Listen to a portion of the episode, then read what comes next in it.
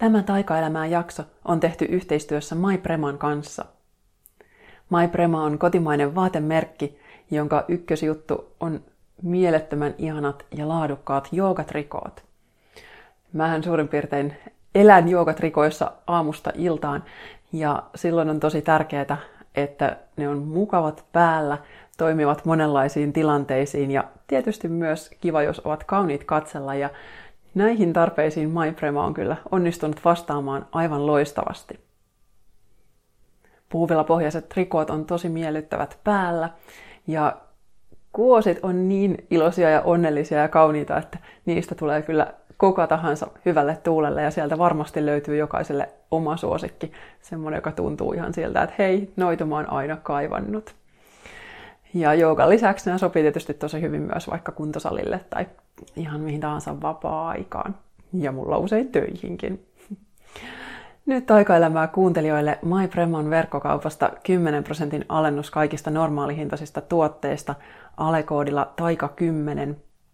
Eli voit mennä osoitteeseen myprema.fi ja sieltä löytää sun omat ihanimmat suosikki trikoot ja niistä 10 prosentin alennus koodilla taika10. Eli myprema.fi ja alekoodi taika10. Taikaelämää. Hyvinvointia, henkistä kasvua ja aitoja ajatuksia ihmisenä olemisesta. Katri Syvärisen seurassa.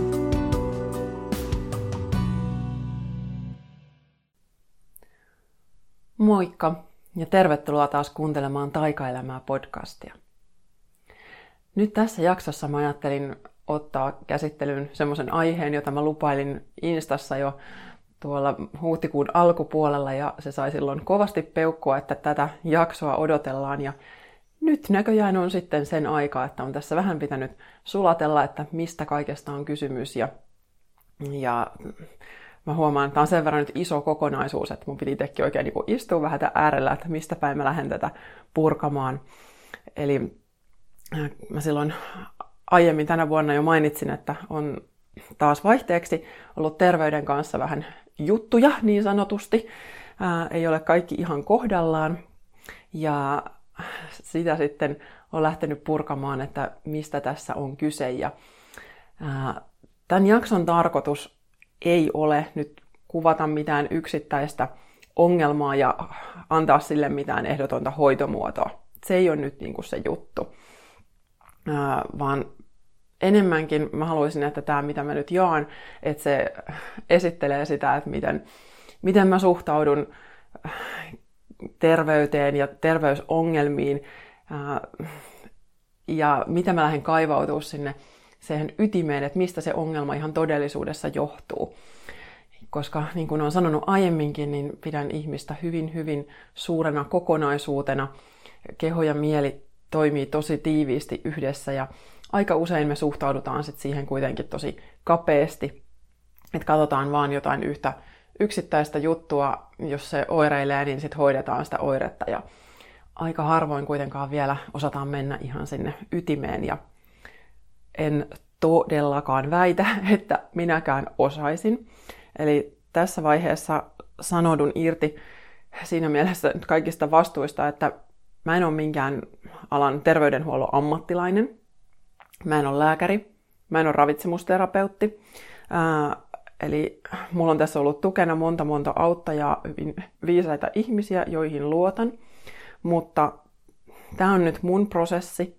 Mä jaan mun kokemusta, mun erittäin vajavaista ymmärrystäni ja toivon, että se, kun mä puran tätä, että mitä mä oon käynyt läpi, niin ehkä sieltä löytyy jollekin sit joku oivallus siitä, että jos omassa tilanteessa on jotain korjattavaa, niin että miten lähteä katsoa, että mitä sen asian takaa voisi löytyä. Että mä uskon, että usein ne meidän kehossa olevat epätasapainon tilat, niin ne johtuu aina jostain. Ja totta kai joskus meillä on niitä ydinsyitä, mitä ei välttämättä edes voi korjata ainakaan kovin helposti, mutta aika monia sitten taas kuitenkin voi. Ja jotta se kaikki työ, mitä sä teet sun hyvinvoinnin eteen, jotta se olisi kestävää, niin silloin tosi tärkeää olisi päästä niihin ydinsyihin käsiksi. Mä oon tässä viimeisten kuuden, seitsemän, kahdeksan, noin vuoden aikana käynyt läpi jo aika monta tämmöistä isoa, voisin sanoa niitä selvityskierroksiksi, että et, et kehosta löytyy jotain ihmeellistä, ja sitten lähdetään tutkimaan, että mistä siinä on oikein kysymys. Että tämä ei ole nyt ihan ensimmäinen kerta arviolta tässä kohtaa. Mietin, että olisiko noin viides, ehkä jopa kuudes kierros menossa, että taas ruvetaan tsekkaa ja hoitaa jotain. Ja, ja se on myös herättänyt monenlaisia tunteita, mutta ne on nyt kuulunut osaksi tätä matkaa. Avaan tätä sitten myöhemmin tässä, kun lähden kertomaan, että mistä on oikein kysymys. Mutta mun kohdalla nyt siis tämä kierros alkoi siitä, että helmikuussa ystäväni ravintovalmentaja Tytti Koro sanoi, että tosiaan Katri nyt voisit mennä verikokeisiin. Tästä puhuinkin jo silloin. Ja se, mitä verikokeesta löytyi, oli erittäin alhainen varastoraudan taso, eli ferritiini. Ja itse asiassa se oli mitattu mulle aika alhaiseksi jo syyskuussa, mutta mä en silloin oikein niin hahmottanut sitä ja mä en tarttunut siihen. Mä kyllä tankkasin siinä sitten rautakuuria syksyllä siellä Teneriffan reissussa ollessa. Ja siellä mulla oli muutenkin tosi paljon fyysisesti niin parempi, vahvempi olo. Mä aina voin paremmin valossa ja lämmössä. Se on ihan, ihan selkeää ollut mulle tässä monta vuotta. Mutta sitten se kuitenkin niin kuin jäi vähän sellainen vaiheeseen. Ja tytti sitten patisti, että kuule, menisit tsekkaamaan uudestaan sen sun varastoraudan tilanteen. Ja niin sitten menin ja se oli pudonnut sitten entisestään vielä siitä syyskuun tasosta.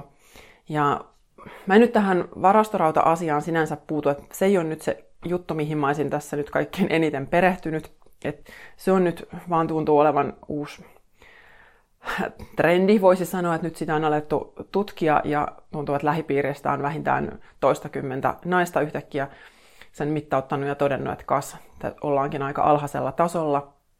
Ja yksi ongelma siinä ainakin tuntuu olevan, että ne viitearvot on hyvin laajat, 10-150, ja sitten jos arvot osuu sinne, että ne on, on sen yli 10, niin sitten voi olla, että lääkäri sanoo, että kuule ei tässä mitään, että hommat on ihan hanskassa. Ja mun ymmärrys tässä kohtaa on, että se 10 on jo niin kuin todella alhainen. Mulla itselläni oli 31 ja siitä jo tytti oli erittäin huolissaan. Ja olen nyt saanut semmoista viestiä eri suunnilta, että hyvä tavoitetaso voisi olla jossain, niin kuin, että 70 olisi jo ehkä siedettävä ja 100 voisi olla joku hyvä.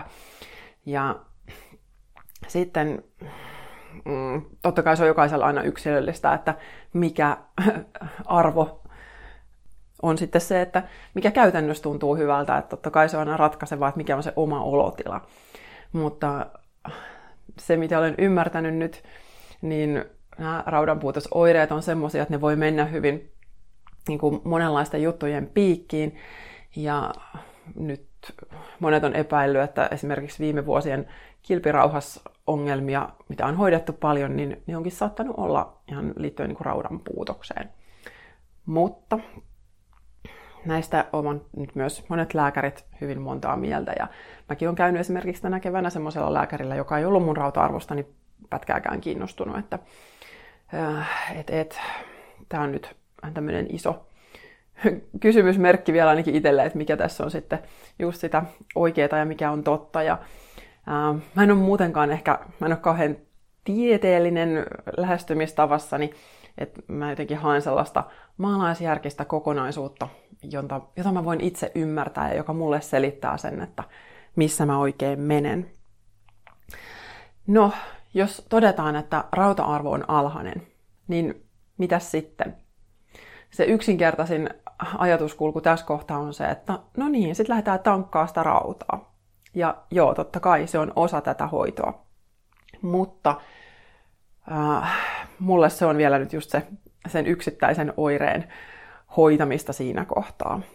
Ja lähdettiin, lähdettiin sitten mun kohdalla ekana miettiä sitä, että niin, että mistä se johtuu, että se rauta-arvo on alhainen. Että onko jotain ongelmia esimerkiksi raudan imeytymisessä. Onko jotain ongelmia suolistossa? No on.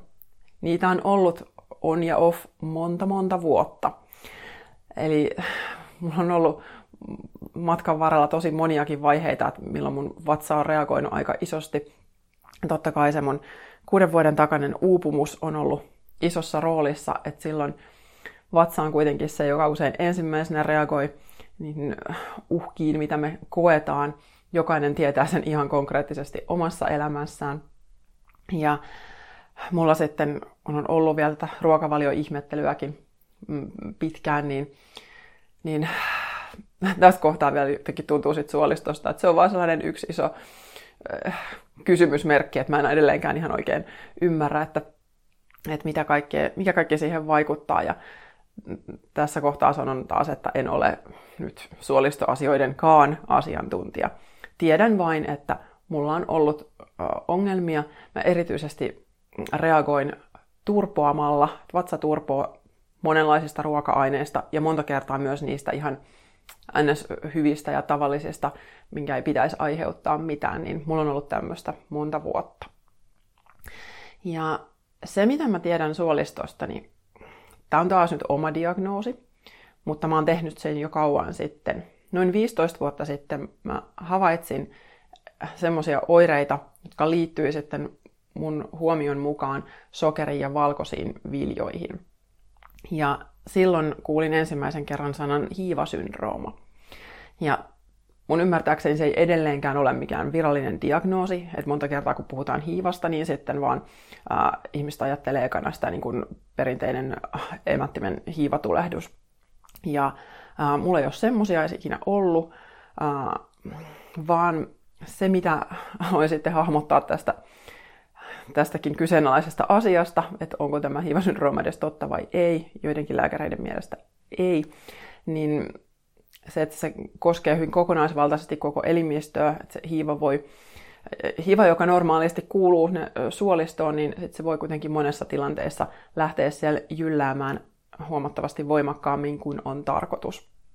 Ja äh, mulla se on sitten tarkoittanut semmoisia niin pieniä oireita, äh, jotka mä oon ensin kanssa, että on ollut ihan hakusessa, että, että mihin tämä niin liittyy. Mutta mulla y- tämmöinen yksittäinen periaatteessa niin pikkujuttu, ei edes mikään kauhean äh, vaivalloinen sinänsä, mutta mä oon kuitenkin tunnistanut, että jotain on pielessä. Niin mulle tulee sokerin syönnistä semmoinen tunne alavatsaan, että ihan kuin mulle olisi kohta tulossa virtsatietulehdus. Eli jossain siinä virtsarakon tienoilla on niin tuntemus. Se ei ole kipu, ja tästä ei, tästä ei koskaan ole kehittynyt virtsatietulehdusta. Mulla on kerran sellainen elämässäni ollut, mutta mulla ei ole siihen mitään taipumusta. mutta tämmöisiä niin kun, oireita oli ne ensimmäiset, mitä mä tunnistin. Ja, ja silloin mä sitten pitkään jotenkin just kuvittelin, että okei, että nyt, nyt tämä on joku sen orastava oire, mutta sit sitä ei kuitenkaan niin oikeasti tule. Kunnes sitten tämä hiivasyndrooma minulle esiteltiin ja, ja sitten aloin yhdistää, että okei, että tämä voi nyt jotenkin liittyä siihen, mitä mä syön. Ja tästä on nyt tosiaan se 15 vuotta ja siitä asti on alkanut ihmetellä suhdettani sokeriin esimerkiksi, joka on ollut aina melko tiivis. Mä oon syönyt tosi paljon makeeta nuorempana varsinkin. Ja mulla on ollut voimakas, voimakas makeen himo. Ja siihen on liittynyt sitten totta kai tosi paljon kaikenlaisia tunteita, koska mulla on sitten myös ihan huomauteltu siitä, että ihan muistan vaikka joskus lukioaikana, mulle useampi ihminen sanoi siitä, että sä syöt tosi paljon makeeta. Ja kyse ei kuitenkaan ole missään kohtaa ollut mistään mega jättimäisistä määristä tyypillisesti, että mulla ei ole ollut semmosia, että mä menisin kauppaan hakemaan ainakaan kovin usein satunnaisia kertoja ehkä joskus nuorempana, mutta että se ei ole sellaista mitään jättimäistä ahmimista tai tämmöistä, mutta se on säännöllistä ja jatkuvaa ollut kuitenkin. Ja on ollut niin se voimakas tarve saada jotain, jotain makeeta.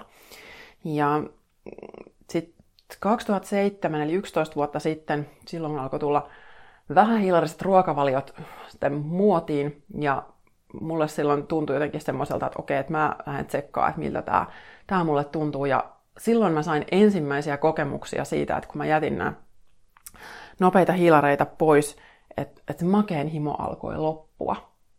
Kun mä lakkasin syömästä ruisleipää ja, ja perunaa ja riisiä, niin yhtäkkiä mun ei tarvinnut enää taistella kaupan hyllyllä, että otaks mä jotain vai saaks mä ja enkö mä ota ja onks mä nyt syönyt milloin viimeksi jotain herkkua. Vaan mä todella niin kuin silloin tunsin, että okei, että mä en tarvi enää tahdovoimaa, koska mun keho ei enää huuda sitä makeeta nyt millään tavalla. Mutta sitten taas niillä tosi alhaisilla hiilareilla, kun oli, niin siitä, siitä sitten taas mä huomasin, että okei, että nyt se jaksaminen ei ihan ole sellaista kuin pitäisi, että kehos alkoi sitten tulla, tulla muita jotenkin ongelmia, vähän saan sitä väsymyksen tunnetta ja, ja treeni ei kulkenut ihan samalla tavalla kuin olisin halunnut ja milloin mitäkin. Ja sitten mä en edes oikein muista, että miten, mitä siinä on sitten tapahtunut, mutta, mutta sitten on lähtenyt niinku tasapainoilemaan sillä, että mikä on sitten se määrä hiilareita ja mitä, mitä mä niinku pystyn syömään, että mitkä olisi sitten niitä mitkä ei tuota mulle ongelmia. Ja esimerkiksi huomasin sitten, että kun mä yritin palauttaa vähän ruisleipää mun ruokavalioon, niin se oli aivan katastrofi. Että ruis on mulle niin kuin ihan pahimmasta päästä. Ja mulla meni silloin suolisto aivan sekaisin siitä, että kun mä olin ollut jonkun aikaa ilman niitä viljoja, niin sitten kun aloin syödä takaisin ruisleipää, niin se oli aivan katastrofi. Sitten seurasi hirveästi närästystä ja mulla meni silloin joksikin aikaa kokonaan myös maitotuotteiden sietokyky. Että että se oli semmoinen selvästi, että okei, tämä ei ole oikea, oikea suunta mulle. Ja lisäksi huomasin, että just ruis oli se, joka vaikutti paljon makeen himoa. Että mä joskus silloin talliaikoina, kun nappasin hevoseni leipää laatikosta joku kuivan ihanan ruisleivän palan, söin ihan pikkasen sitä. Ja parin tunnin päästä, kun mä olin niin tulos kotiin tallilta, niin mä on niin hirveän makeen himo, että mä voisin suurin piirtein tappaa, että, että mä saisin jotain makeita. Ja että tällaisia tosi voimakkaita reaktioita on ollut näiden yhteydessä. Mutta tämmöistä on niin kuin liittynyt tähän sokeripuoleen ja mä oon sitten ottanut tässä viime vuosinakin useamman sellaisen jakson esimerkiksi, että mä en ollenkaan syö valkoista sokeria, että mulla on ollut yksi Meillä on ollut vetoja ystävien kanssa, että nyt ollaan puoli vuotta ilman valkoista sokeria ja sitten ollaan kokonainen vuosi. Kokonainen vuosi ei ihan täysin mennyt, mutta melko pitkälle sekin. Mutta sitten siellä on kyllä kulkenut sit muita makeutusjuttuja rinnalla. Ja nyt mä oon sitten huomannut, että kaikki, myös ne hunajat ja vastaavat, niin nekin on sitten pitänyt sitä mun hiiva-monsteria yllä siellä mun suolistossa jollakin tavalla. Vaikka sitten, niin kuin puhuin tästä alavatsan oireesta, mikä mulla on ollut se tunnusmerkki, niin, niin se on sitten kuitenkin ollut semmoinen, että et äh, se aina helpottaa, kun mä vähennän sokerin syöntiä. Ja sitten mä oon ehkä kuvitellut, että kun se on mennyt ohi, niin nyt se mun ongelma olisi niin kuin kokonaan hoidettu. Ja se ei sitten kuitenkaan ole pitänyt paikkansa. Et, et luultavasti se hiiva on oireillut jatkuvasti monella tavalla. Ja en edes osaa sanoa, että millä kaikilla tavoilla ja mikä tässä sitten on mitä oiretta, mikä on sitä hiivaoiretta, mikä on raudanpuutosoiretta ja niin poispäin. No, nyt sitten kun tosiaan aloin tätä selvittää, niin ekana just nousi tämä hiiva-asia esille, että okei, että nyt se pitäisi mun elimistöstä saada häädettyä. Ja tämä ei nyt ollut ensimmäinen kerta edes viime kuukausina, kun tämä asia oli esillä. Et viime syksynä just siellä Teneriffan reissulla olin kuulkaa aivan onnesta soikeana, kun olin Espanjan ihanien puoli-ilmaisten viinien äärellä. Ja no, mun alkoholin käyttö on hyvin joskus ja jouluna tyyppistä, mutta tykkään kyllä hyvästä viinistä. Ja siellä sitten ensimmäisen viikon aikana joka ilta muutama lasi tuli juotua. Ja kas, siitähän se hiiva kun villiintyi aivan todella. Että sit yhtäkkiä ne oireet oli jotenkin tosi isosti päällä. Ja just se alavatsaoire, se ei ole just kipu, mutta se on epämiellyttävä tunne. Se on niin kuin koko ajan semmoinen olo, että on, on vessahätä. Ja usein sitten onkin, eikä siihen liity mitään kirvelyä tai sellaista, mutta se vaan tunnistaa, että näin tän ei kuulu olla. Ja sen esimerkiksi illalla se häiritsee, kun on menossa nukkumaan, että kun ei meinaa nukahtaa, kun pitää vieläkin miettiä, pitääkö mun vieläkin käydä vessassa vai ei. No, siellä mä rupesin sitten jo silloin marraskuussa tätä hiivahommaa katsoa, että okei, mikä kaikki siihen vaikuttaa. Ja muistin kyllä, että joo, no niin, nyt sokeri pois. Mä ensimmäisenä just jätin sitten siellä tuoreet hedelmät, mitä se oli kaikki aivan ihania. Jätin niitä pois ja, ja sitten huomaan, hetkinen, että oireet jatkuu edelleen. Ja sitten seuraavaksi tajuaa, että niin, että se on se viini. Et heti kun illalla hörppäsin ensimmäisen lasillisen, tai edes muutama hörpyn, niin heti alkoi tuntua, että okei, että nyt, nyt tämä osuu sinne, minne sen ei kuulu osua. Ja sitten totesin, että no niin, mä oon täällä halpojen viinien äärellä ja nyt mä joudun lopettamaan tämän viinijuonnin kokonaan. Ja samaan aikaan mä totta kai myös, mua kiinnostaa aina mm, tosi paljon niin se, että minkälaisia henkisiä oireita näiden erilaisten vaivojen, fyysisten vaivojen taustalla on, koska mä uskon, että ainakin suurin osa on yhteydessä vahvasti meidän mieleen ja siihen omaan tunneelämään. Ja sitten kun mä rupesin selvittelemään, että, että, niin, että mitäs tämän hiivan taustalla sitten on näin tunnepuolella, niin kas kummaa, sieltä tuli vastaan riittämättömyys, arvottomuus, mun vanhat tutut jutut. Minä en ole tarpeeksi hyvä, minä en ole ansainnut sitä, mitä minä elämässä kaipaan. Ja, ja sitten vielä tuli niin kuin, ilmastiin tämä sanalla, jota mä en ensin omalta kohdaltani tunnistanut ollenkaan, että uhrienergia. Mä oon ollut hyvä tunnistamaan uhrienergiaa lähipiirissäni ja en ole ollut kauhean hyvä tunnistamaan sitä itsessäni. Koska mä oon ajatellut, että mä oon monilta osin tosi niin kun, kuitenkin voimaantunut, että mä oon ottanut monta juttua mun elämästä mun omiin käsiin ja mä uskon siihen, että mä pystyn itse vaikuttaa hyvin, hyvin moniin asioihin. Mutta mä en ollut yhtään tajunnut sitä, että tosi monissa tilanteissa mä meenkin sitten vielä semmoiseen moodiin, että, että voi mua, onpa tää nyt raskasta ja vaikeaa ja rankkaa. Ja, ja ekan kerran, kun mä luin sieltä tätä artikkelia, mä katsoin, että, että onpa jännä, että tätä mä en kyllä tunnista yhtään. Ja sitten seuraavan parin minuutin aikana, kun tulee vastaan niin tämä fakta, että niin, mä en enää voi juoda nyt sitä viiniä joka ilta kahta kolmea lasia. Et vaikka se olisi täällä lähestulkoon ilmasta. Että nyt mä oon täällä sen hyvän viinin äärellä ja mä en voi juoda sitä. Ja kas, uhrienergia alkoi yhtäkkiä nousta esiin. Varsinkin kun sitten matkassa on mukana mun mies, joka sitten edelleen pystyy juomaan sitä viiniä ihan rauhassa.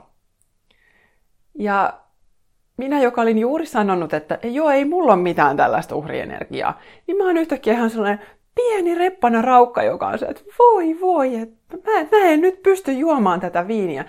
Ihan kuin se olisi maailman suurin katastrofi. Ja siinä hetkessä se mulle oli. Ja sitten se nosti tosiaan esiin niin kuin oikein tarjottimella tänne, että, että kato, että tämmöinen piirre sussa on ja sitä ei ollut kuin helppo nähdä. Ja nyt sitten kun mä kun palasin tämän asian äärelle nyt sitten kolme-neljä kuukautta myöhemmin, silloin helmikuun loppupuolella, niin sittenhän se vasta alkoi tulla jotenkin uudestaan pintaan ja yhtäkkiä aloin hahmottaa, miten, miten paljon mulla on niin kuin monissa, nimenomaan just pienissä asioissa tulee se semmoinen, että voi, voi, voi mua. Mutta toki se liittyy sitten joskus ihan isompiikin ja tunnistan tosi paljon edelleen semmoista ulkopuolisuuden tunnetta, mikä on just ihan sieltä lapsuudesta asti jäänyt se semmoinen olo, että, että mä jään ulkopuolelle jostain, että mä en ole se, joka kuuluu joukkoon, et, ja se johtuu jotenkin siitä, että mussa on jotain vikaa, niin semmoinen on, on ollut tosi monta kertaa esillä tässä. Ja se on myös se asia, jonka mä oon taas ajatellut, että kyllä mä nyt aika pitkälle on jo käsitellyt. Ja näköjään se sen ydin on edelleen minussa olemassa. Joten se on sitten ollut, ollut tämmöinen, jota on lähtenyt tarkastelemaan. Ja nyt mä koen, että tässä kohtaa tämä on ollut enemmän semmoista ihan vaan niin niin kuin viimeksi, viime jaksossa puhuin tästä tarkkailusta, niin nyt mä oon just vaan tarkkailu, että missä mä menen. Et mä en ole yrittänyt nyt kiireellä hoitaa mitään kuntoon, vaan enemmän sillä että mä annan tämän tilanteen laajuuden avautua mulle ja sitten katon, että, että mitä kaikkea tähän nyt oikein liittyy ja mistä kohtaa mä lähden niitä palasia sitten taas laittamaan paikalleen. Ja sitten totta kai tarkastin myös sen, että niin, että okei, anemia, vaikka tästä raudanpuutoksesta on monta mieltä, että onko se anemia vai ei, että kun jos hemoglobiini on ihan ok, niin silloin sitä ei välttämättä just semmoiseksi lasketa. Ja multa ei ole nyt just edes hemoglobiinia mitattu, joten mä en tiedä mikä se on. Mutta kun otin esille mun suosikki, yhden suosikkikirjoista tämmöisessä tilanteessa Deb Shapiron kehosi paljastaa mielesi ja kaivan sieltä kohdan anemia, niin tässä puhutaan mm, kyvyttömyydestä ottaa vastaan elämää ylläpitävää ravintoa. Ja kun ajattelemme rautaa, esiin nousee kuvia vahvuudesta ja kestävyydestä, laadusta, joka lisää syvyyttä ja lujuutta veressä – jos tämä puuttuu sinulta, sinun täytyy kysyä, missä sinulta puuttuvat nämä ominaisuudet elämässäsi. Anemia on elämää ja rakkautta antavan energian heikentymistä. Näin tässä sanotaan ja tunnistan tämän kyllä siinä mielessä, että niin kuin olen sanonut, että nyt on ollut tämä tosi pitkä jakso, että mä oon niin antanut itsestäni aika paljon eh, sillä tavalla, että se ei tarkoita, että mä olisin koko ajan muiden käytettävissä. Et en ole enää semmoinen, että mä jatkuvasti juoksisin tuolla ympäriinsä nyt vaan auttamassa muita. Ja en ole just siihen semmoiseen marttyyrimeininkin halun nyt mennä. Että monta kertaa osaan pitää kiinni just mun omasta voimasta. Mutta tämä mun tapa tehdä työtä, ää, jakaa, luoda uutta, niin siinä mä oon nyt ollut tosi pitkään siinä antamisen moodissa, että mä oon ollut se jonka läpi virtaa paljon kaikkea ja mä sitten muotoilen sen jotenkin sopivaksi ää, tavaksi ihmisille ottaa vastaan. Ja se on sitten se, mikä on heikentänyt mun energiaa. Ja tässä onkin, tässä kirjassa on aina kysymyksiä jokaisen vaivan ja oireen kohdalla. Niin ensimmäinen kysymys on, että oletko tehnyt liikaa työtä pitämättä huolta itsestäsi? Ja joo, olen. Ja tämäkin on mulle tosi vaikea niin kun ehkä myös tunnustaa, koska mä oon kuitenkin pitkään mennyt se oma hyvinvointi edellä. Ja mä oon opiskellut paljon, mä oon tehnyt paljon muutoksia ja mä teen jatkuvasti parhaani, että se minkä mä osaan ja pystyn mun hyvinvoinnin eteen. Ja, ja äh, olen pyrkinyt siihen, että ne että ruokavalio on, on niin hyvä kuin mä vaan, oh, mitä mä oon osannut ja unta on pyrkinyt priorisoimaan ja tämmöisiä asioita. Ja olen lopettanut, niin kun en tee myöhään iltaisin töitä, semmoisia vanhoja tapoja, mitä mulla on joskus ollut, niin näitä on kaikkia muuttanut. Ja sitten tuli taas semmoinen olo, että, että kun törmäsi tähän samaan asiaan taas kerran, voi ei, että enkö mä niinku vieläkään osaa tätä. Et mä oon niinku yrittänyt pitää huolta itsestäni ja kuitenkaan tämä niinku, taaskaan tämä ei toimi ja taaskaan mä en osaa. Eli tää on nyt sitten just taas sitä noin semmoista uhrimeininkiä äh, tai sellaista, että, että mä en edes nyt niin ehkä ansaitse terveyttä ja hyvinvointia, vaan tässä on koko ajan niin kuin jotain, jotain pielessä. Ja nyt on sanonut niin kuin jatkuvasti katsoa niitä omia varjopuoliaan sitten. Ja, ja toisaalta mä ajattelen, että ehkä se ei tarkoita, että mä olisin tähänkään asti toiminut niin kuin huonosti. Että ainahan mä toimin niin kuin sillä parhaalla tiedolla, mikä mulla kulloinkin on. Mutta että jostain syystä mun kehomielikkokonaisuus on semmoinen nyt, että se, se vaatii paljon. Ja mä oon myös sillä mun omalla varsinkin takavuosien aivan liialla työnteolla ja tekemisellä. Mä oon kuluttanut mun elimistöä paljon. Suolistoon on ehkä, en tiedä, tullut jotain, en tiedä voiko se olla pysyvää, suolistoon kyllä korjaa itseään paljonkin jatkuvasti, kun sille vaan annetaan siihen tilaisuus. Mutta isoin asia, mitä mä oon silloin tehnyt, on se oma stressiherkkyys. Et se, että miten mun kehomieli kokonaisuus reagoi todelliseen tai kuviteltuun uhkaan. Ja se on nyt tosi herkällä. Mä huomaan, että, että just se vaikka niin kuin näennäisesti näyttää siltä, että mä pidän huolta itsestäni ja mä teen niin hyvin kuin mä osaan, mutta mun mieli on koko ajan tosi skarppina, että hetkinen, että, että, että onko mä nyt, on, onko nyt kaikki hyvin ja onko jotain odotuksia, mihin mun pitäisi vastata, että joko sisäisiä tai ulkoisia, että mitä multa nyt odotetaan.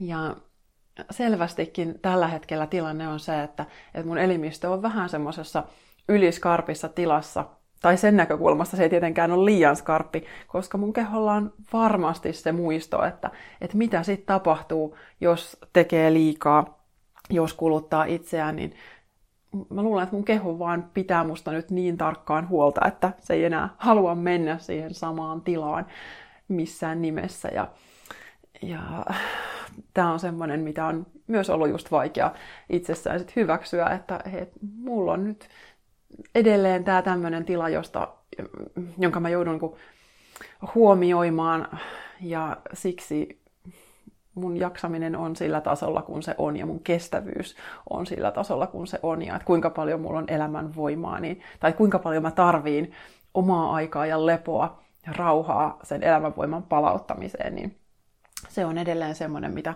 mun on välillä vaikea hyväksyä. Ja tämä on nyt jo kaikki, mitä mä oon tähän mennessä sanonut, niin tämä on jo niin kuin tosi isoa, isoa juttua, mutta sitten tähän liittyy vielä, voisi sanoa, että kokonaan toinen palanen, joka on kuitenkin ihan tätä samaa palasta, ja lähden sitäkin nyt sitten tässä purkamaan, että tiedän, tästä tulee nyt tämmöinen aika iso setti, mutta tämä on nyt iso setti, ja sen ison setin kanssa mä oon tässä opetellut elämään, ja nyt, nyt se sitten tulee ulos tämmöisenä jäsennyksenä, kun se tänään tulee. Eli siinä kohtaa, kun mulla oli tämä mun selvitystyö nyt sitten, selvityskierros oli alkamassa ja mä silloin just sitten ää, olin vähän tuskainen, että mitäs tässä nyt sitten taas tehdään, että onko vielä jotain tämän hiivan lisäksi, mitä mä en ole ymmärtänyt ja mitä pitäisi huomioida. No sitten taivaan lahjana minuun otti yhteyttä kiinalaisen lääketieteen asiantuntija ja meillä on itse asiassa tämmöinen suhde hänen kanssaan, että hän on joskus pyytänyt multa apua, konsultaatiota ja oli sitten puhe, että hän voisi joskus auttaa mua vastalahjaksi. Ja sitten se kuitenkin tämä vastalahja oli siirtynyt ja jäänyt ja sen toteuttaminen ei ollut oikein onnistunut, mutta nyt sitten, kun mä maaliskuun alussa podcastissa mainitsin, että nyt mulla on vähän terveysjuttuja meneillään, niin sitten hän otti yhteyttä ja sanoi, että kuule nyt me voitaisiin tehdä sulle tämmöinen kiinalaisen lääketieteen analyysi, että nyt katsotaan, että missä mennään. Ja se olikin sitten yksi näistä, joka saa sen fiiliksen aikaan, että ihan kun olisi taas uudet verhot vedetty hämärän tilanteen tieltä, että taas ymmärtää sitten kokonaisuutta paremmin, että mistä tässä on oikein kysymys. Ja tämä oli tosi mielenkiintoinen analyysi jo itsestään, että multa kysyttiin hirveän suuri määrä kysymyksiä, paljon totta kai tällaista perusuni, ruokavalio, oma terveys, sairaushistoria, tämmöisiä asioita. Mutta sitten myös paljon semmoista, mitä en muista koskaan kellekään lääkärille ainakaan kertoneeni, ei ole sellaisia kysytty, että tuleeko herkästi mustelmia, tai, tai oletko huokaillut viime aikoina paljon. Ja sekin oli hassu huomata, että, että joo, mä todellakin olen huokaillut viime aikoina paljon semmoisia syviä huokauksia. Ha. Ja, ja sitten kaiken lisäksi, kun tehtiin tämä analyysi, ennen kuin läksin maaliskuun lopussa sinne Balin reissulle, niin sitten vielä tsekkailtiin tilannetta, että miten lämmössä oleminen vaikutti. Eli, eli kiinalaisessa lääketieteessä ollaan hyvin kiinnostuneita tämmöisestä kylmä-kuuma-aspektista monessakin mielessä. Ja sitten just se, että miten keho reagoi kylmiin ja lämpimiin ja kosteisiin ja tuulisiin tai milloin mihinkin olosuhteisiin, niin ne kertoo sitten asiantuntijalle, että, että, että mistä ne oireet sitten voi johtua. Ja mä sitten heti jo sen analyysin tekemisen jälkeen, tai ennen kuin mä olin saanut tulokset, niin mä sitten jo taas googlettelin vähän lisää ja itsekin sitten pääsin jo vähän jäljelle ja sitten lopulta analyysi vahvisti mm, saman, minkä olin jo itsekin siinä sitten arvellut. Eli mulla on kyse sitten pernan heikkoudesta tässä tilanteessa. Kiinalaisessa lääketieteessä sisäelimet on tosi kiinnostava juttu ja niillä on paljon erilaisia funktioita. Niihin suhtaudutaan myös paljon laajemmin kuin vain sillä, että se olisi se yksi elin siinä yhdessä kohtaa, vaan niillä on, on sitten myös kaikilla sisäelimillä on ne omat meridiaanit, eli energiakanavat, joissa on sitten, kulkee pitkin kehoa hyvin, hyvin, hyvin monella tavalla, ja niissä on sitten akupisteitä siellä meridianin varrella. Mä puhun nyt tästä todellakin näin ei-asiantuntijan tavoin, että sillä tavalla kun minä sitä ymmärrän. Olen tuolla toki Yogan yhteydessä näitä meridiani juttuja jonkin verran opiskellut, mutta ajattelen, että tämä on hyvin suuri asia, jonka sisäistämisessä mulla niin ihan ensimetreissäkin on mennyt aika pitkään, että, että se, että miten lähtee hahmottaa tätä kokonaisuutta ja just kiinalaisella puolella se on niin oma tapansa sitten suhtautua asioihin. Mutta mulla oli siinä muutama muukin, muunkin sisäelimen niin vähän niihin liittyviä oireita, mutta tämä perna oli selvästi se ykkösasia. Ja se, mikä on mielenkiintoista, on sitten se, että pernan toiminta häiriintyy kutakuinkin samanlaisista ruokavalioratkaisuista kuin mistä tämä hiiva puolestaan villiintyy sokerit, valkoiset viljat, käsitellyt maitotuotteet, mitkä oli näitä vähän tämmöisiä ilmeisiä juttuja. Mutta se, mikä oli kaikkein mielenkiintoisinta ehkä, niin se, että ää, kaikki kylmät, niin kuin fyysisesti kylmät ja sitten niin sanotusti energeettisesti viilentävät, kehoa viilentävät ruuat, eli kiinalaiset jakaa ruuat energeettisten ominaisuuksien mukaan viilentäviin ja neutraaleihin ja lämmittäviin ja kylmentäviin ja kuumentaviin ja niin poispäin, niin kylmät ja viilentävät ruuat tuottaa elimistöön kosteutta. Ne silloin, tämä kosteus on just se, mistä se hiiva tykkää, se tykkää muhia kosteissa olosuhteissa. Sehän elimistössä elää just tämmöisissä paikoissa, suu ja suolisto. Ja se on sitten se sama, joka myös äh, syö sitä niin pernan voimaa. Ja jos ajattelee ihan fyysisesti kylmiä ruokia, äh, niin mä oon syönyt todella paljon salaatteja ruuaksi pitkään. Mä oon syönyt paljon smoothieita. Ja myös vihermehut oli tämmöinen, mikä lasketaan just kanssa tähän kategoriaan. Ja niissä on paljon sit myös, käytetään ainesosia, jotka on näitä energeettisesti viilentäviä. Eli jos mä äkkiseltään mietin mun ruokavalioon, niin siitä vähintään puolet, ellei monena päivänä voi olla, että kolme neljäsosaa ainakin on tämmöistä kylmentävää ja viilentävää.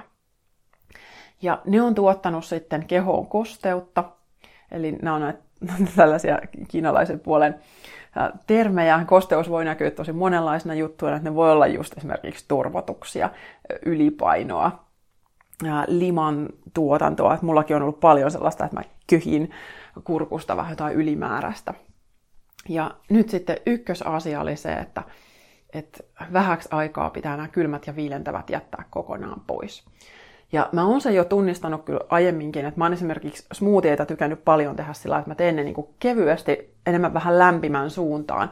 Vaikka marjasmoothiet, niin mä pistän niihin mieluusti vähän kiehuvaa vettä, koska mä tunnistan, että se kylmä ei välttämättä aina tunnu hyvältä. Mutta äh, siitä huolimatta olen syönyt paljon, aivan liikaa tämmöistä kylmää ja vientävää. Ja se on tosi kiinnostavaa just se, että kun on pitkään todellakin ajatellut, että mä teen niin parhaani kuin mä osaan. Ja ne on just ollut nyt semmosia, että mä ajattelen, että nyt mä niinku hoivaan mun elimistöä just kaikilla näillä, että mä oon smoothieita tehnyt varmaan 5-6 vuotta. Mehustamisen mä otin pari vuotta sitten. Ja, ja ää, se, mikä näissä on jännä, on se, että et moni tämmöinen juttu, joka voi niinku lyhyellä tähtäimellä olla sulle hyväksi, niin kuin esimerkiksi ekana kesänä just mehustin tosi paljon ja sitten selvästi tuli tosi hyvä olo. Ja smoothietkin just tuntuu kehossa hyvältä, ainakin niin kuin siinä hetkessä, mutta sitten ne ei välttämättä pitkällä tähtäimellä olekaan se, että mikä sitten pitää sitä koko elimistön tasapainoa yllä. Ja nyt mä lainaan tämmöisestä kirjasta pienen pätkän kuin Tuli, maa, vesi, hyvinvointia kiinalaisesta lääketieteestä. Hän on kirjoittanut semmoinen kuin Dennis Vinokur, ja mä oon Dennan kurssilla ollut joskus ja ollaan tavattu tuolla hidasta elämää piireissä jonkin verran. Ja tämä on ihan superhyvä kirja, suosittelen tosi lämpimästi. Niin täällä Vinokur kirjoittaa, että vaikka moni kokee raakaravinnon aluksi tuovan elinvoimaa elimistöön, saattaa sen jatkuva viilentävä vaikutus heikentää ruoansulatuselimistön toimintaa ja alkaa pikkuhiljaa aiheuttaa erilaisia vatsavaivoja, turvatuksia ja imeytymishäiriöitä. Sanon tässä suluissa, että mm, daa, juurikin näitä. Näin on käynyt monelle vihersmuutien nauttijalle, joka on korvannut ruokansa esimerkiksi pinaatin erilaisten jauheiden ja hedelmien yhdistelmällä. Vihersmuutiet toimivat terveysruokana vain joillekin. Ja jos miettii tätä, että mitä on yleiset trendit, niin kyllä, nyt jos raudanpuutosta on monella ja smoothiet on ollut kova juttu monta vuotta, niin en tiedä, onko sillä mahdollisesti yhteys. Et nyt taas tullaan siihen, että, että se tasapaino ennen kaikkea. Mä en edelleenkään usko, että smoothiet välttämättä on pelkästään huonoja, mutta se mikä on myös kiinnostavaa, mistä Vinokur kirjoittaa tässä, että, että silloin jos suolisto on jo heikossa kunnossa, niin hyvin ravinnepitoinen ruoka, niin kuin just vaikka smoothiet ja mehut usein on, jos niihin laitetaan just vaikka smoothien paljon jotain hyvin ravinnerikkaita jauheita ja vastaavia, niin sekin on elimistölle ja ruoansulutus elimistölle kuormittava tekijä. Että sen ravinteiden käsittely. että voisi helposti ajatella, että elimistöä kuormittaa vaan se, mikä on tosi epäterveellistä ja ravinneköyhää ja väärällä tavalla käsiteltyä ja luonnotonta. Mutta sitten kun mä lykkäänkin sinne paljon ravinteita, niin kas, sekin voi olla sitten liikaa. Ja mäkin esimerkiksi huomasin tuossa sitten kun jatko mehustusta, vaikka mehujen määrää vähensinkin, niin mua usein ne rupesi närästämään. Että semmoinen, mikä ei ole mulle ollenkaan tuttua noin niin kuin säännöllisesti, että ne on ollut selvästi semmoisia yksittäisiä jaksoja mun elämässä, niin nyt onkin ollut pitkä, pitkän aikaa semmoinen jakso, että mehut närästää. Ja sitten mä silti, mä en niin kuin tajunnut heti, että okei, että nyt tässä voisi olla jotain pielessä, että se, ilmeisesti se kehitys on siellä sitten kuitenkin niin, niin pientä ja sitten taas samaan aikaan siinä on kuitenkin myös sitä, minkä mä koen ravitsevana vaikutuksena, että se on tosi ristiriitainen tilanne, että joku osa kehosta viestittää yhtä ja joku toinen osa viestittää toista. Ja mehu toki ravitsee myös jotenkin henkisesti niin paljon, että se maistuu hyvältä ja se niin kuin tuntuu tosi elinvoimaiselta. Mutta ilmeisesti mun rasittuneelle suolistolle kaikki se elinvoimakin on ollut sitten vähän liikaa. Ja se, mitä sitten sain just ruoan puolelle ohjeeksi, että tai itse asiassa sain hyvin paljon paljon ohjeita, ja mä en lähde nyt niihin yksityiskohtiin puuttuu, koska mä en edes tiedä, että mitkä kaikki niistä on nyt niin kuin yleisesti vaikka tähän pernan heikkouteen, ja mitkä on nyt just sitten näitä mun tiettyjä oireita huomioiden. Mutta nyt piti vaihtaa lämpimään ruokaan, hyvin yksinkertaisiin aterioihin, ja myös siihen, että, että pitäisi syödä monta kertaa päivässä pieniä aterioita, koska mulla on ollut sitten taas semmoista taipumusta, että mä en aina oikein muista syödä. Mulla, mä en ole koskaan ollut oikein näin aikuisella aamiaisihminen, että mun ei aamuisin kauheasti tee mieli mitään. Niin nyt mä oon sitten joutunut opettelemaan, että mä syön tarpeeksi usein, mm, muistan syödä. Sillä lailla, että ei tule se semmoinen, että, asiat vaan unohtuu ja sitten totta kai se aivosummu ei siitä ollenkaan parane. Ja tämä on ollut sitten ihan, ihan omaa harjoitteluaan. Ja äh, silloin kun mä tämän sitten kun aloitin ihan muutamien ensimmäisten päivien jälkeen, niin huomasin, että mulla oli tullut muutama kilo sellaista vähän ylimääräistä turvotusta, että ei missään nimessä mulla ylipaino ole, mutta että tuntui sillä, että tässä on nyt jotain, mikä ei ihan muhun kuulu. Niin sitten ne niin pari kiloa lähti jotenkin saman tien, että keho heti viestitti, että, että tämä olisi niin kuin oikea suunta, että aineenvaihdunta lähtee toimimaan paremmin. Ja sama sitten tässä on opetellut elämää tämän aika pitkän, voisi sanoa, että kieltolistan kanssa, vaikka siis kiinalaisella puolellahan on hyvin tämmöinen niin tasapainon hakeminen se, mitä pyritään, että ei ole sellaista ehdotonta, että munkin saamat ohjeet oli enimmäkseen niin, että lisää tätä ja vähennä tätä, mutta ei sellaista, että ei ikinä enää noita ollenkaan tai ää, pelkästään näitä, vaan siellä on koko ajan kysymys siitä tasapainosta, ja sekin aina vaihtelee just vuoden aikojen mukaan, että kesällä lämpimällä ne viilentävät ruoat on enemmän ok, ja sitten taas talvella tarvii enemmän lämmittävää. Ja se on myös kiinnostavaa sitten, että, että se, se on aina suhteellista myös tämä viilentävyys ja lämmittävyys, että joku ruoka, joka voi lähtökohtaisesti olla joku ainesosa viilentävä, mutta sitten jos mä lämmitän sen ruoan, niin sitten se sen ominaisuus ja muuttuu vähän enemmän sinne lämmittävään suuntaan. Mutta se, minkä takia mun on nyt täytynyt olla sit ehdoton, on ollut tämä hiiva. Ja se, minkä kanssa mun on pitänyt olla täysin ehdoton, on ollut sokeri. Koska niin kuin sanoin, että mulla ei ole ollut sellaista suuria määriä, mitä mä olisin syönyt sokeria, mutta koska kun mä oon syönyt sitä jatkuvasti kuitenkin vähän, ehkä joka päivä niin kuin jonkun pikkujutun, niin mä oon sillä onnistunut pitämään ilmeisesti sitä hiivaa hengissä aika pitkään. Ja nyt sitten ensin muutaman viikon oli hyvin skarppina, että okei, en ota mitään. Ja sitten alkoi tulla jo se semmoinen olo, että mä haluaisin vähän kokeilla. Voinko mä tehdä ihan pikkumäärän raakasuklaata? Jos mä pistän siihen puoli teelusikallista hunajaa, niin olisiko se ok? Ei se ollut ok. Mä taas saman tien taas niin turposin aivan palloksi ihan pienestä määrästä jotain. Ja sitten se, mikä on ollut niin kuin mielenkiintoista, on ollut sit huomata, että minkälaisia tunteita se herättää.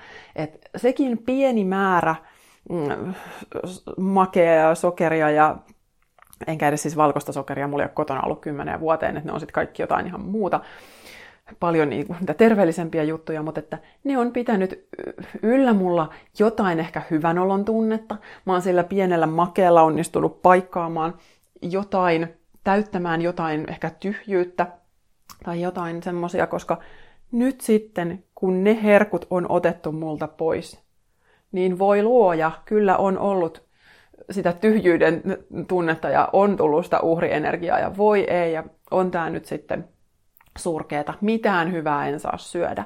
Et, et nyt yhtäkkiä niin se, jotenkin ruoan rooli muuttuu, että et se ei olekaan sit enää mikään niin tunnejuttu, vaan se on nyt, että nyt mun pitää vaan ravita kehoa sillä tavalla, kun mun keho haluaa tulla ravituksi, mutta sitten se ei olekaan enää mikään semmoinen juhlajuttu tai sosiaalinen juttu varsinkaan.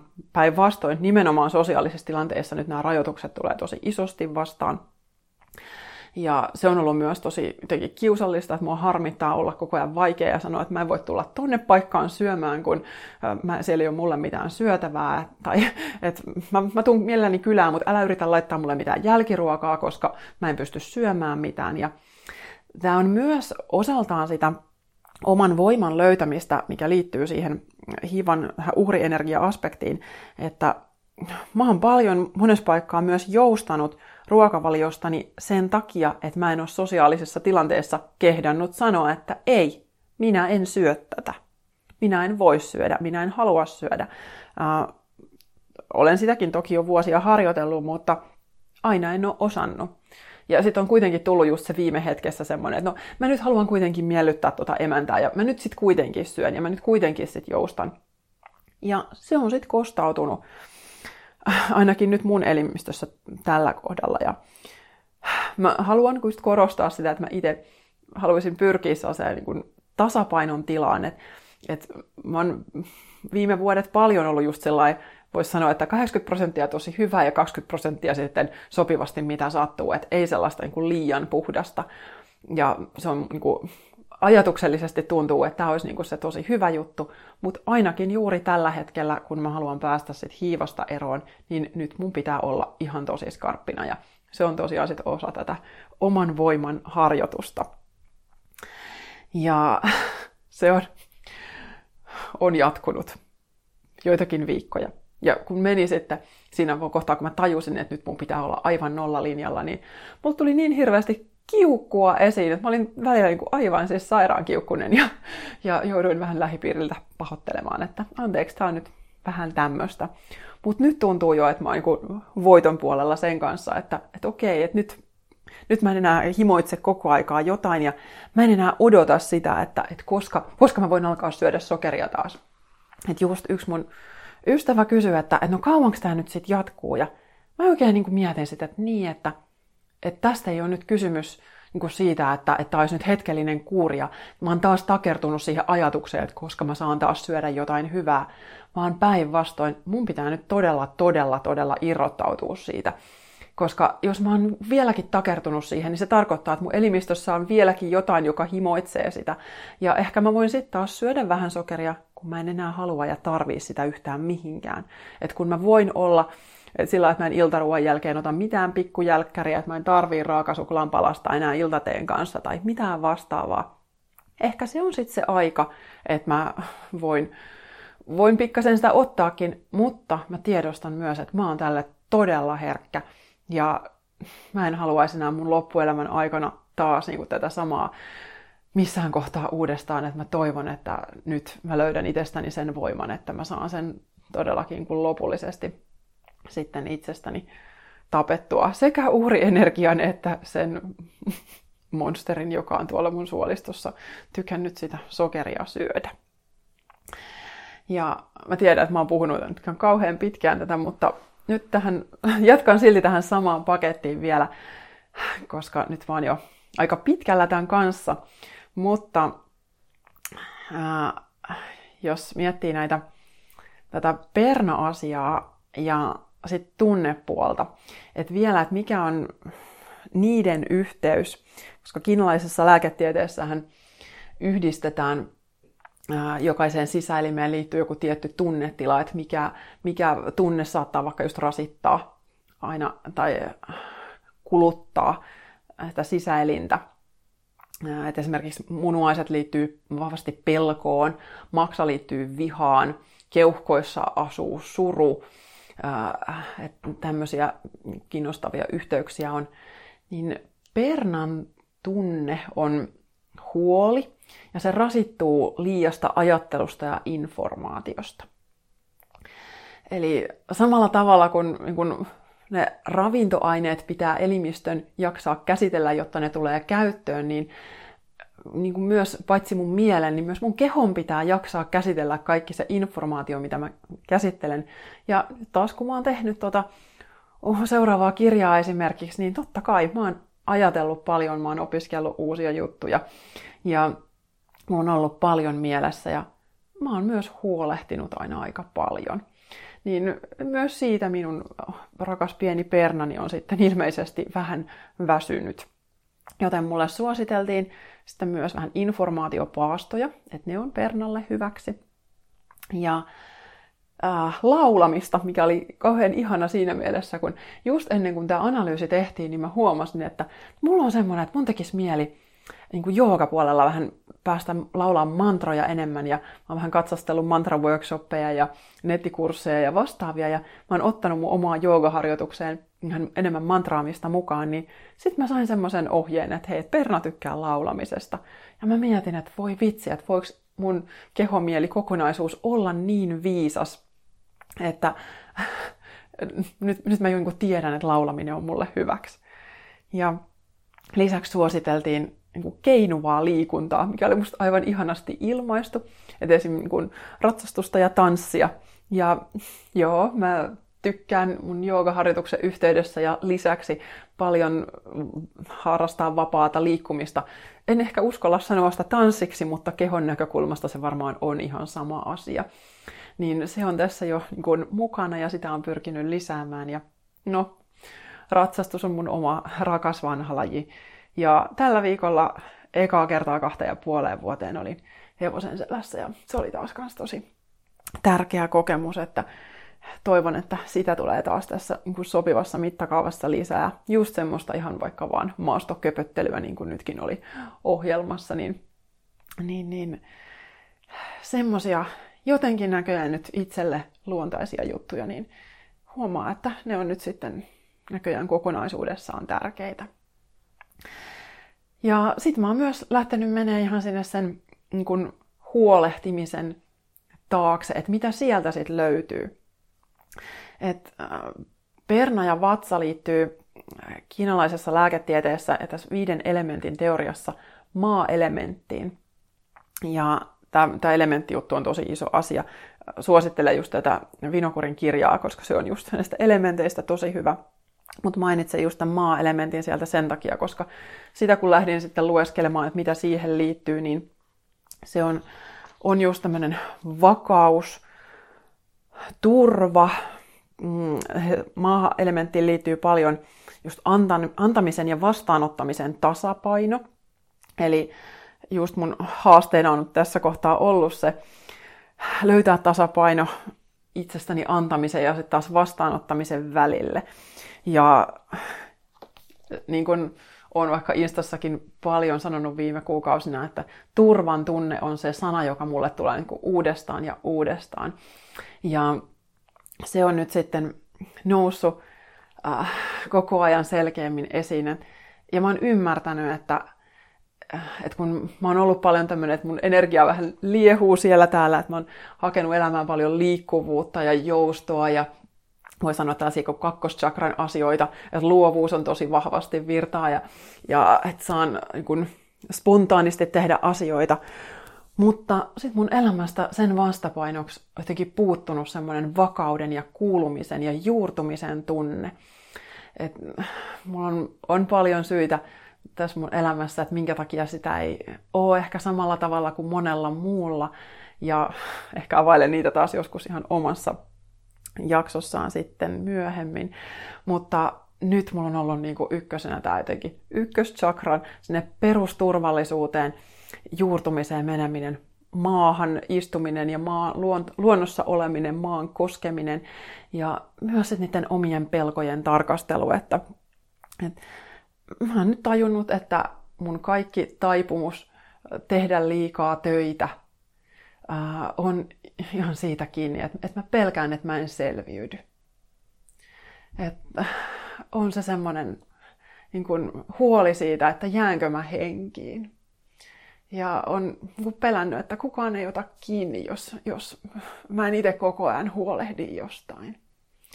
Ja näitä tunteita on nyt sitten tässä tarkastellut, mutta tosiaan aika lailla just sillä semmoisella tarkastelun tasolla, että, että en ole nyt just lähtenyt semmoista kaivamistyötä tekemään. Mä just viimeksi puhuin tästä eri tavasta suhtautua tunteisiin. Et nyt mä oon vaan pyrkinyt antaa itselleni tilaa laskeutua äh, paikalleni ja just minne luontoon on tuntunut hyvältä mennä. Tosin mä siitäkin mä huomaan, että siinä on myös sellainen pieni vastustus, että ehkä mä myös pelkään vähän, että mitä siitä nousee esiin, kun äh, uskaltaudun olemaan ihan hiljaa ja jättää puhelimen kotiin lenkiltä ja olet tosiaan tällä informa- informaatiopaastolla, niin ettei rasita itseään, niin, niin tota, sellaisten kanssa nyt sitten tasapainottelen. Ja nämä on nyt isoja kysymyksiä ja musta tuntuu, että mä oon nyt tosi semmoisen niin ytimen äärellä, että, että miten, mistä mä löydän sen turvan tunteen ja miten mä lähden näkemään sitä myös mun arjessa sillä, että se ei ole vaan se, että mun sisäinen kokemus on jotain niin kuin lapsuuden turvattomuuden tunteen peruja, vaan että miten mä lähden rakentaa sitä nyt tässä aikuisiällä niin, että mä ihan oikeasti oikeasti voin luottaa siihen, että, että mulla on kaikki hyvin tässä hetkessä. Just näin ja että mua todella kannatellaan ja että mun ei tarvi koko ajan vastata kaikesta ja tehdä jotain, vaan että nyt suurinta tasapainoa tällä hetkellä on se äh, hiljaisuudessa ja rauhassa oleminen ja keinu, keinuva liikunta ja se oman, niin kuin, hmm, en mä tiedä, oman kehoon juurtuminen, toi ääni on siihen kanssa iso elementti ja just toi vapaa liike tuottaa myös sitä, että musta tuntuu, että se koko keho on enemmän elossa ja hengissä, niin, niin semmosia, semmoista harjoitusta tässä äh, nyt itseni kanssa käyn ja, ja kesäkuun aion olla lomalla, joten silloin nämä on sitten ihan asiat numero yksi. Ja okei, okay, tämä koko kokonaisuus, mitä mä oon tässä just kuvaillut, niin ne on sitten siinä kaikki isosti mukana. Oman voiman löytäminen ja oman energian palauttaminen ja omaan itseen laskeutuminen, turvan tunteen löytäminen itseni ravitseminen. Eli ja vaikka tulikin just se tunne, että mä en taas jaksaisi tätä selvityskierrosta Mä en taas jaksa tätä epätietoisuutta ja just se uhrifiilis siellä aina keikkuu mukana vielä, mutta, mutta nyt mulla on semmoinen olo, ehkä just siksi mä halusin jo jakaa tämän nyt sitten tässä vaiheessa, että silloin huhtikuun puolella mulla oli niin kuin kaikki vielä niin, niin kesken ja oli vielä just semmoinen tuskainen olo ja kiukkufiilikset päällä, niin nyt olisi se sellainen fiilis, että tuntuu, että hei, että nyt mä oon jo jonkun askeleen päässyt eteenpäin, että, että nyt tuntuu ihan niin kuin, että suunta on oikea ja nyt uteliaana lähden katsomaan, että mihin suuntaan tästä sitten, mitä alkaa tapahtua miten elämän voima palautuu. Hei, kiitos kun olet jaksanut kuunnella tänne asti. Tämä on ollut pitkä pitkä avautuminen, mutta toivon, että tästä isosta kokonaisuudesta jokaiselle on löytynyt taas joku semmoinen ehkä oivallus sitten omasta tilanteesta tai että miten lähteä purkaa jotain omaa mahdollista oireiden vyyhtiä. Nyt mä alan pakkailla tavaroita. Tämän huomenna Tuomiston kartanon viikonloppuretriitille. Meillä on sinne upea ryhmä tulossa, 16 naista ja, ja huikea viikonloppu tulossa. Odotan kovasti. Ja sanon, että muutama paikka on jäljellä vielä sitten loppukesäksi sinne kirjoittajien joogaretriitille, että jos se on sua kutsunut, niin pari mahtuu vielä mukaan, niin sellainen mainospalanen loppuun. Kiitos kun kuuntelit ja oikein paljon ihania hetkiä meidän alkukesässä, joka on nyt maailman kaunein. Lisää inspiraatiota löydät osoitteesta katrisyvarinen.fi, Facebookista Katri Syvärinen Coaching and Yoga ja Instagramista Katri Syvärinen.